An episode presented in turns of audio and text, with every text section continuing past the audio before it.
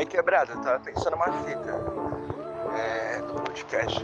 Seria muito da hora se fosse tipo áudios que a gente manda assim durante a rua, tá ligado?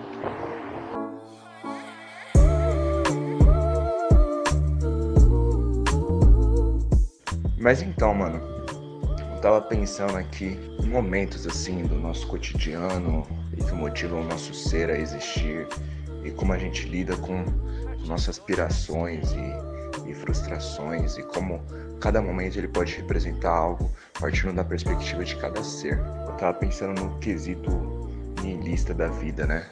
Por exemplo, as relações interpessoais. Por exemplo, eu me relaciono com você porque você é um espelho de mim em certo grau e eu adoro me olhar no espelho.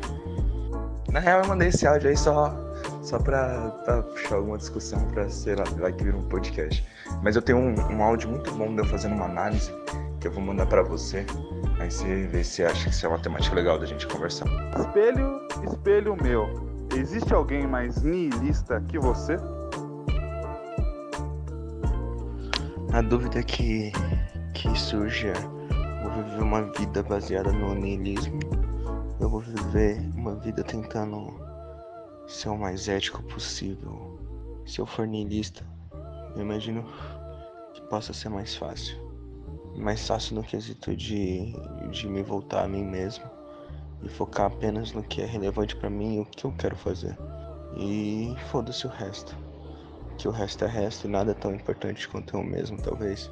Já que nada significa nada, o que, que vai significar eu fazer algo? Mas eu acho que eu não consigo me encaixar nesse padrão de existência. Talvez eu não consiga aceitar que minha existência não é nada. Ou talvez eu só não queira aceitar isso, porque minha motivação é outra. Agora, quanto ao quesito ético, essa é difícil. Essa é o que me dá mais dor de cabeça diariamente. Por fazer atitudes, muitas vezes, que eu conheço e julgo.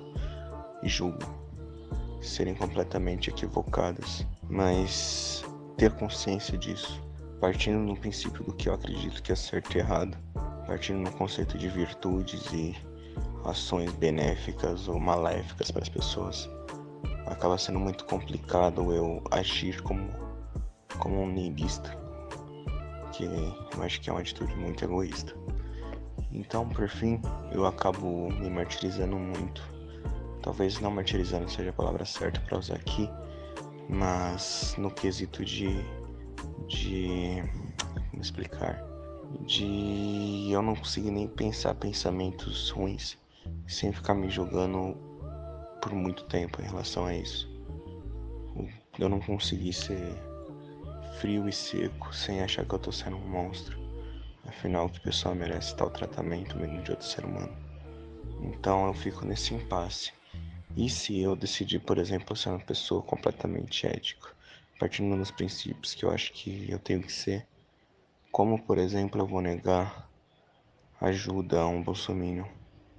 Como por exemplo eu vou seguir o conceito de fogo nos racistas, sabendo que o racismo deles é derivado de algo consequente na sociedade que foi manipulado e feita para ficar assim. Isso é muito complicado. Eu não sei não tenho uma resposta, mas uma análise para mim mesmo.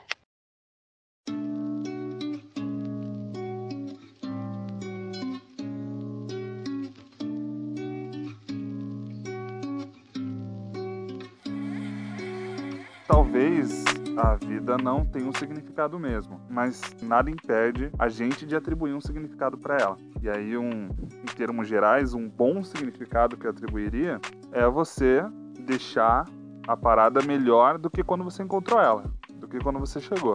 E é por isso que eu tendo a torcer pela segunda opção que você coloca lá no começo, que é a opção da ética. Aí imaginando, sei lá, você é o filósofo, você que me corrige. Imaginando assim num sentido do Kant, de imperativo categórico. Meu, quando você for fazer uma coisa, você pensa, e se todo mundo fizesse isso? E se essa ação, esse comportamento virasse uma lei universal? Será que a gente já está melhor ou pior como humanidade? Se todo mundo agisse assim, entende? Eu não sei se dá para chamar isso de fazer o bem, mesmo porque o que eu tendo a achar ultimamente é que você ser bom não é parâmetro de nada. Uma vez que a gente conhece várias pessoas que são boas, que você diria que essa pessoa tem um bom coração, mas ela votou no Bozo. É aquele lance do Paulo Freire, cara. Todo mundo vai ter uma ideologia. Ninguém tá livre de ideologia. A questão é se a sua ideologia é inclusiva ou se ela é excludente. Então, meu parceiro, como tá calor aqui em Guarulhos, viu? Mas eu acabei ouvindo seus áudios agora há pouco. Gostei do que você falou, gostei mesmo. Mas aí, se a gente tá optando aí pela segunda opção, que é seguir uma, uma ideia mais ética, eu tenho uma problemática para isso, veja bem. Eu tenho um exemplo muito bom. Eu quero que você pense assim: não existe só uma maneira de agir eticamente, certo? Porque cada pessoa carrega a sua ideologia, como você mesmo disse. Então, cada pessoa tem o seu princípio ético. Alguns podem ter um princípio parecido, outros não, correto? Meu ponto, meu querido, é o seguinte: é... na filosofia a gente também tem várias vertentes da ética, certo? Não vertentes, mas análises dela. Algumas que eu conheço é do Aristóteles, do Spinoza e do Kant, tá? Mas eu não quero falar disso, eu quero falar de coisas mais práticas, falar dela aplicada no nosso cotidiano. Sentido, vou usar um exemplo aqui que eu pensei, eu acho que é muito bom, que é o seguinte. É, nós temos, por exemplo, nossa roda de amigos, certo? E tem uma coisa que eu não gosto, que você sabe disso, que é fazer um personagem, fazer sala, fazer cerimônia, eu odeio fazer isso, odeio. Então, por exemplo, tem, tem momentos no nosso grupo tem pessoas lá que eu já não partilho relações boas. Na verdade, eu nem converso. Por motivos pessoais, óbvio. Só que meu princípio ético ele me diz isso. Nunca, nunca vou personificar um personagem.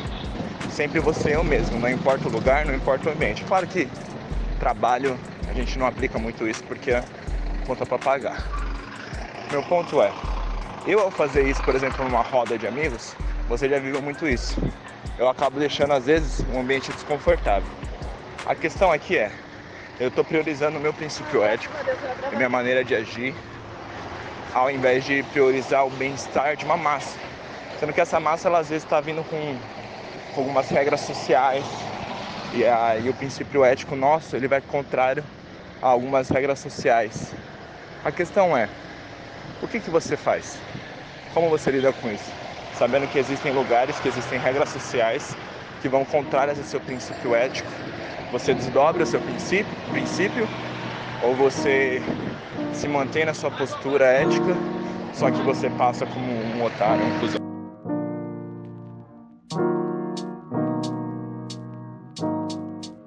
Eu acho que tudo vai depender do quanto você respeita a sua ética em relação a outras. Você pode dizer, por exemplo, que a nossa amizade ela estabelece um código entre nós dois. Vamos dizer, por exemplo, que eu te chamo para ser meu padrinho de casamento. Um exemplo totalmente hipotético, é claro. Você tá ligado que casamento tem todo aquele código de vestimenta e de trajes e tal, e você tem que ir vestido como os outros padrinhos.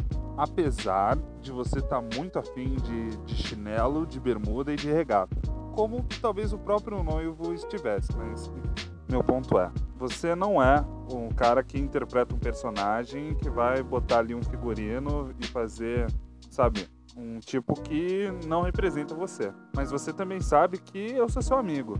Ou seja, no final das contas, você vestido com o traje social para o meu casamento não vai ser uma demonstração de fraqueza do seu código ético, mas como uma demonstração de respeito pela ética que eu tenho com você e que você tem comigo, pela ética da broderagem, entende? E outra, né, cara? Se você tá em um lugar em que a única, a única forma de você permanecer ali sem entrar em atrito com as outras pessoas é você fingir ser quem você não é, então você nem devia estar tá lá em, em primeiro momento, né?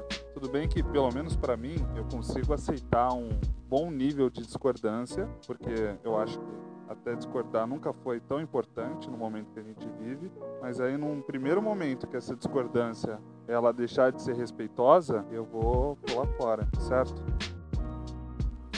E é isso, Caio. Eu vou lá que a minha futura noiva me aguarda. Manda um beijão para sua digníssima. Um abraço.